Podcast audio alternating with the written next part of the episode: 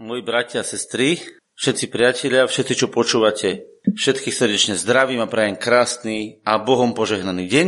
A budeme rozprávať na chvíľočku z Božieho slova a budeme rozprávať v tom duchu, čo sme už rozprávali cez včerajšie lámanie chleba a budeme si pripomínať Božie slovo a v tomto prípade zo starého zákona, alebo z, ani nie zo starého zákona, ale z prorokov, ktoré vlastne prorocky ukazuje jednu zaujímavú vec.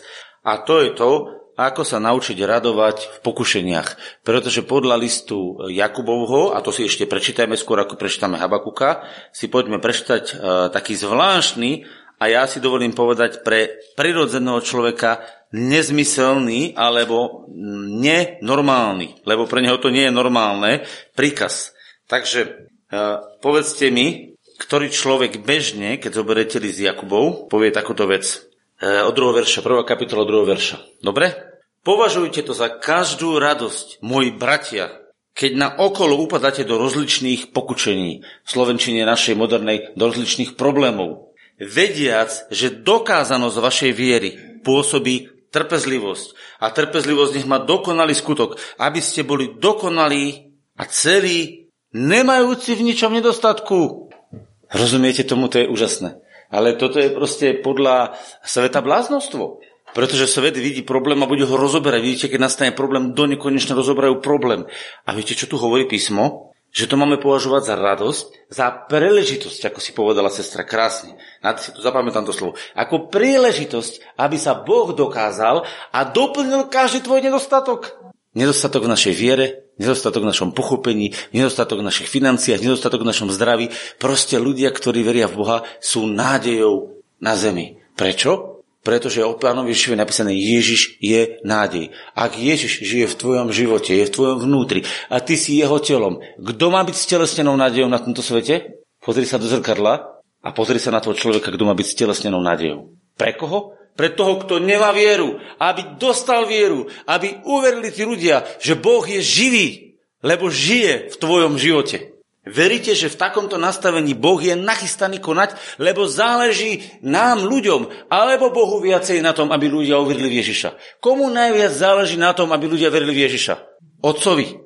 Pretože otec ho poslal a dokonca tak mu na tom záležalo, že z neba zaznel hlas a povedal, toto je môj milovaný syn. A tam hrmelo ani hovoria, a potom ešte bolo jedno stretnutie na tom vrchu, hovorí, toto je môj milovaný syn, ktorom sa mi zalúbilo. Toho počúvajte.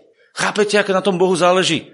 Ak Bohu na tom tak záleží, tak kde je potom zakopaná tá príležitosť v našom živote?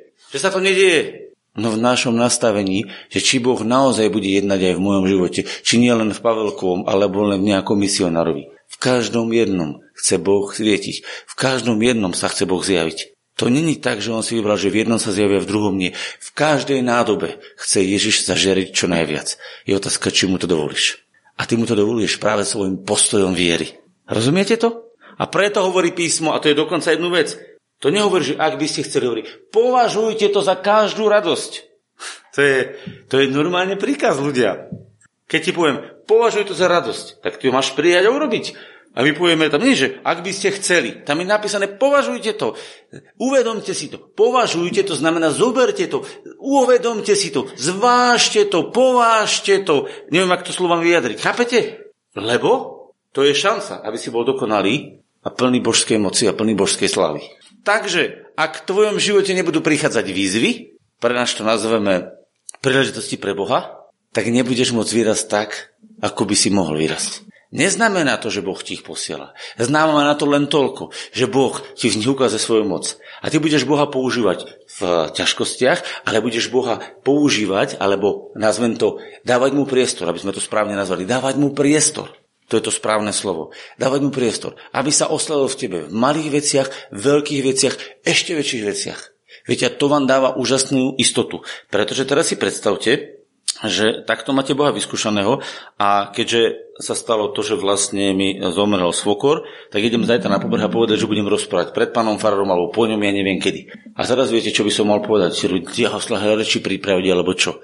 A mohol by som mať z toho vnútorný nepokoj. Predstavte si, tam bude plná dedina ľudí. A ja tam mám niečo povedať. A ja vám niečo poviem. Ja sa teším na to. Pre mňa to bude zábava. A viete prečo? No pretože aj tu je to pre mňa zábava. Pretože ja mám Boha, ktorý vás naplní, ktorý vám povie, čo máte povedať a vypovie cez vás, čo chce. A dáva to aj zmysel, aj to má hĺbku, pretože sme spojení živým Bohom v Duchom Svetom. Živým Bohom, Duchom Svetým.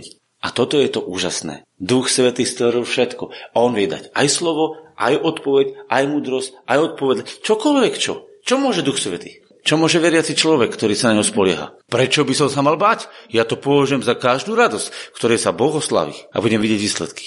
A potom môžem sa modliť, ale nie, že pane, ak by si chcel mi niečo dať. Nie, pane, ďakujem ti, že mi dáš slovo. Ďakujem ti, že tých ľudí to zasiahne. Ďakujem ti, že to má zmysel, lebo ty si živý Boh a potom to isté máte v inej okolnosti a v inej a v inej a v inej a všade, kde dovolíte, aby Boh vstúpil, čo on urobí? Vstúpi a keď vstúpi slávny Boh, tak sláva Božia naplní váš život. Môj život, náš život. A to je na tom nádherné, pretože v tej chvíli sa náš život nestane e, riekou, ktorá tečie a je to smradlavý potok. Ale počúvajte, Stane sa váš život bystrinou, ktorá má čerstvú vodu, ako taký tatranský potok, ktorý je plný krásnej vody a šumí a je plný života. A to je to, čo vlastne Boh chce. Aby rieky, ktoré v nás budú vytekať, boli šumivé, bystré vody, plné života. A to je to, čo musí táto vyschnutá púšť tohto sveta vidieť v kresťanoch. Dáva vám to zmysel? Poďme čítať Habakuka, tretiu kapitolu. Viete, o čo Habakuk prorokoval? Habaku prorokoval strašné, ale strašné veci o svojom národe. Až tak, že povedal, že hnilova vošla do jeho vnútra a že vlastne ho predesila, lebo keď videl, čo sa malo diať, tak on sa zhrozil. Rozumiete, ako prorok vidíte, čo sa má stať vašim národom a vidíte katastrofu, ktorá má prísť. A on ju prorokoval, lebo to je kniha Habakuka. Keby ste čítali, keby ste čítali, tak tam je napísané, že No, ja ani nechcem čítať, čo je tam napísané, že, že, že príde, príde chaldejský národ, ktorý bude hrozný a strašný.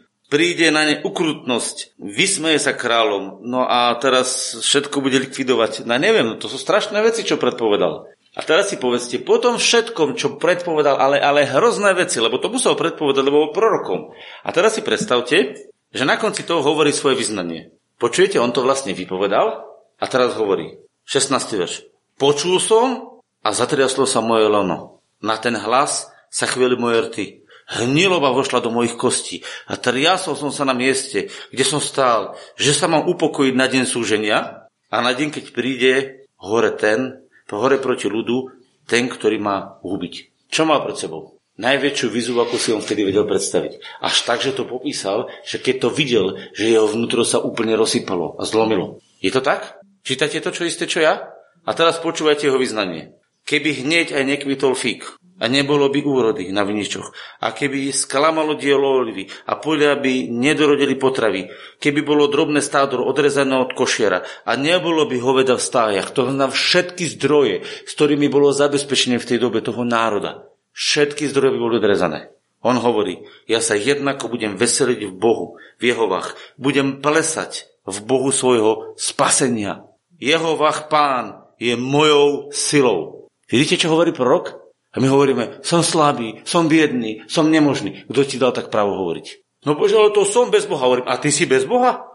Ak si bez Boha, kľudne to rozprávaj. Ale potom ti poradím. Urob pokanie, príjmi Ježiša a už nebudeš bez Boha. A zasa máš problém, nemôžeš to rozprávať. Takže, chápete? My nemáme právo o sebe vyhlasovať, že sme slabí, biední, neschopní, lebo to je prirodzený život, to je telesnosť. Ak niekto chodí a vypráva o sebe, že aký je slabý, biedný, neschopný, tak práve deklaruje telesnosť do svojich úst. Lebo takto je prirodzený človek, bez Boha na svete. A ak to deklaruješ, tak nad sebou vyhlasuješ pánstvo telesného človeka. A potom sa čuduješ, že ho máš v živote. Lebo ty vyhlasuješ na sebou pánstvo starého života a deklaruješ ho a očakávaš, že sláva Bože naplní starého človeka. A ja sa ťa pýtam, halo, čo si pil? A ja ti hovorím, nie dobrú vodu. Nie sladkú vodu Božieho slova, ale horkú vodu tohto sveta si pil. A preto z horkosti rozprávaš somariny. To je to, prečo to my robíme. A myslíme si ako špeciálnu duchovnú modlitbu, poviem, Pane, ja som taký slabý, ale ty si silný. Čo si, silný či slabý? Dve deklarácie si dal, ktorú má kto vyplniť. Jednu by mal vyplniť Boh a jednu pravdepodobne diabol. Ktorá sa stane? Chápete? Dám ti 5 eur a zoberiem ti 5 eur. Čo máš? Nič. Presne to si na tej modlitbe získal. My sa musíme naučiť modliť. Naučiť sa modliť, že vzývame pána a dovolujeme pánovi vstúpať do nášho života a vyhlasujeme pánovo víťazstvo o nad sebou. Lebo on povedal, že ja jednako budem hniť vnútri, hovorí, čo sa mu stalo, keď ho to preniklo, keď ho to trafilo. A hovorí, ja sa jednako budem veseliť v Jehovách. Budem plesať v Bohu svojej záchrany.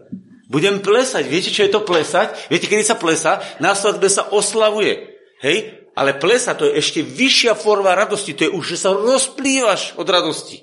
Plesa znamená, že wow, úplne také, že wow. Chápete? Sa nedá popísať. A on hovorí, že toto príde, on hovorí, že bude plesať v Bohu? No jasné, pretože on videl, čo v Bohu má a čo Boh spraví a vedel, že záchrana je od Boha istá.